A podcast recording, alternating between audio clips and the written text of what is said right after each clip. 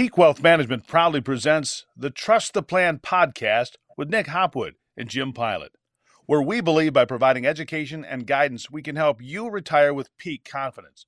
Now, here are your certified financial planners, Nick and Jim. Welcome, welcome everyone to episode 213 of the Trust the Plan podcast. I'm Nick. And I'm Jim. And Jim, we've got a special new logo behind us. It's our 10 year logo. So, uh, Peak Wealth Management was founded June 1 of 2014. So, here we are in 24 Yeah, with a 10 year celebration. it's exciting. I can, it's a I good, can uh, tell you're excited. I'm thrilled. Ten years is, is a good uh, it's a good milestone. Yeah, and I want to thank Ashley for the wonderful new logo that she developed. hmm I think it's looking great. So we're going to have uh, kind of a 10 year theme going on here for the whole year, whether you like it or not. so be ready.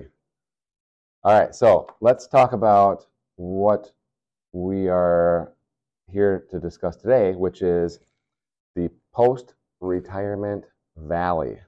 We talk about, you know, retirement income and you know, after the last paycheck and Social Security and required minimum distributions and Roth IRAs and all that stuff. hmm But I found this from Mark. I think his name is Cicchini. Thank you, Mark. He put together this this nice graphic, simply illustrating what we're talking about when we're talking about the opportunity to be in the 12% withdrawal rate for IRAs or Roth Mhm. conversions or, you know, uh, getting free Obamacare, et cetera, et cetera. Yeah. So ultimately, this period of time right here is where we would love to have a great big bank account or, or a large joint investment account so we don't have to rely on IRAs, eh, you know, hmm to live, okay? hmm And also, if you have that kind of a portfolio, you can then delay Social Security even beyond 67, like, like Right. it shows here.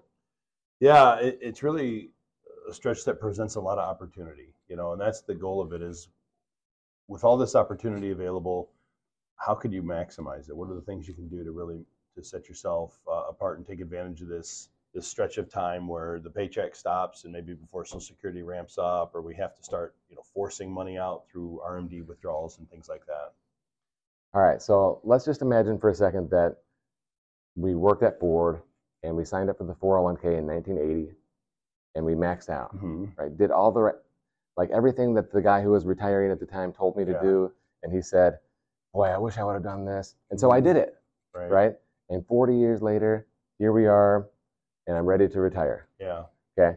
The problem is, if I did that, all of my money is in my 401 and I'm going to roll it over into an IRA and it's Mhm. all pre tax. Okay. It's, I mean, it's a good problem to have. Let's Sure. face it. But, but is it optimal? Right. Right. And so if we are working and then we go right into ultimately what this is showing is IRA withdrawals, RMDs, it means that we're going to be paying quite a lot of tax forever because every withdrawal that we make, we're going to be paying tax. Mm-hmm. And it means that more of the Social Security is going to be taxable. It means that we're not going to be eligible for any health insurance subsidies. Mm-hmm. It means that we're probably going to be in the 22% bracket forever Yeah. instead of the 12% bracket, Mm-hmm. right? So there's there's a few, maybe three or four negatives that we didn't know about in 1980, Right. You know? Yeah. And that's unfortunate. Right. The the tax rates is always the great unknown, right? But if if we know now there's an opportunity to be maybe in the 12% bracket instead of the 22 or 24% bracket, that's kind of fitting into that opportunity zone, right? Where we can say, okay, well, we're in the 12%. What can we do? How can we be efficient with this and maximize this lower bracket amount? Absolutely. And so, you know, what we didn't know in 1980, we can ask that same question right now. What will 20, 40 years from now look like that we don't know today? We don't know what the tax rates are going to be. We don't know what Social Security will look like or Medicare. Mm-hmm. And a lot of these decisions are based on those. Okay. Right. But it, it, dri- it just reinforces the point we want to have flexibility when it comes to our taxation and retirement and our withdrawals. mm-hmm. So we've been preaching Roth. Yep. Right. In some circles, I think Jim is known as Mr. Roth. like he's that big on it. yeah. Okay. HSAs, Mm-hmm. joint brokerage account. Okay. and of course the traditional pre-tax 401k. If you have all of those, right, Mhm. that three-legged stool, so to speak, tax-free, after-tax, pre-tax, Mhm. I think whatever happens with policy and Yeah. and everything, you know, what we're talking about, we'll have the ability to navigate. Yeah. Okay. I think that's a good way to look at it is maintaining that flexibility, right? We don't know what the policy is going to be. We don't know what the tax rates are going to be, but we know if we have money in each of these kind, different kinds of buckets, there's some sort of opportunity that we can use to maximize it at that time. Yeah, and it could be opposite of what we're talking about today, Right. right? But we, but as it stands today, okay, Yeah. if we want to make it through this post-retirement valley, the best way is to have, like I said, a, a bank account balance you can fall back on, or a brokerage account you can fall back on. Then you can manage your taxes, keep yourself in the 12% bracket. hmm You can make IRA withdrawals to live on in the 12%, or you could do big conversions in the 12%. And all the while, you're delaying your Social Security. That's going to be worth more and more. Mm-hmm. And so, and then you're reducing the RMDs in the future. So it just, there's so many positives that come with being planning for this post-retirement valley yeah.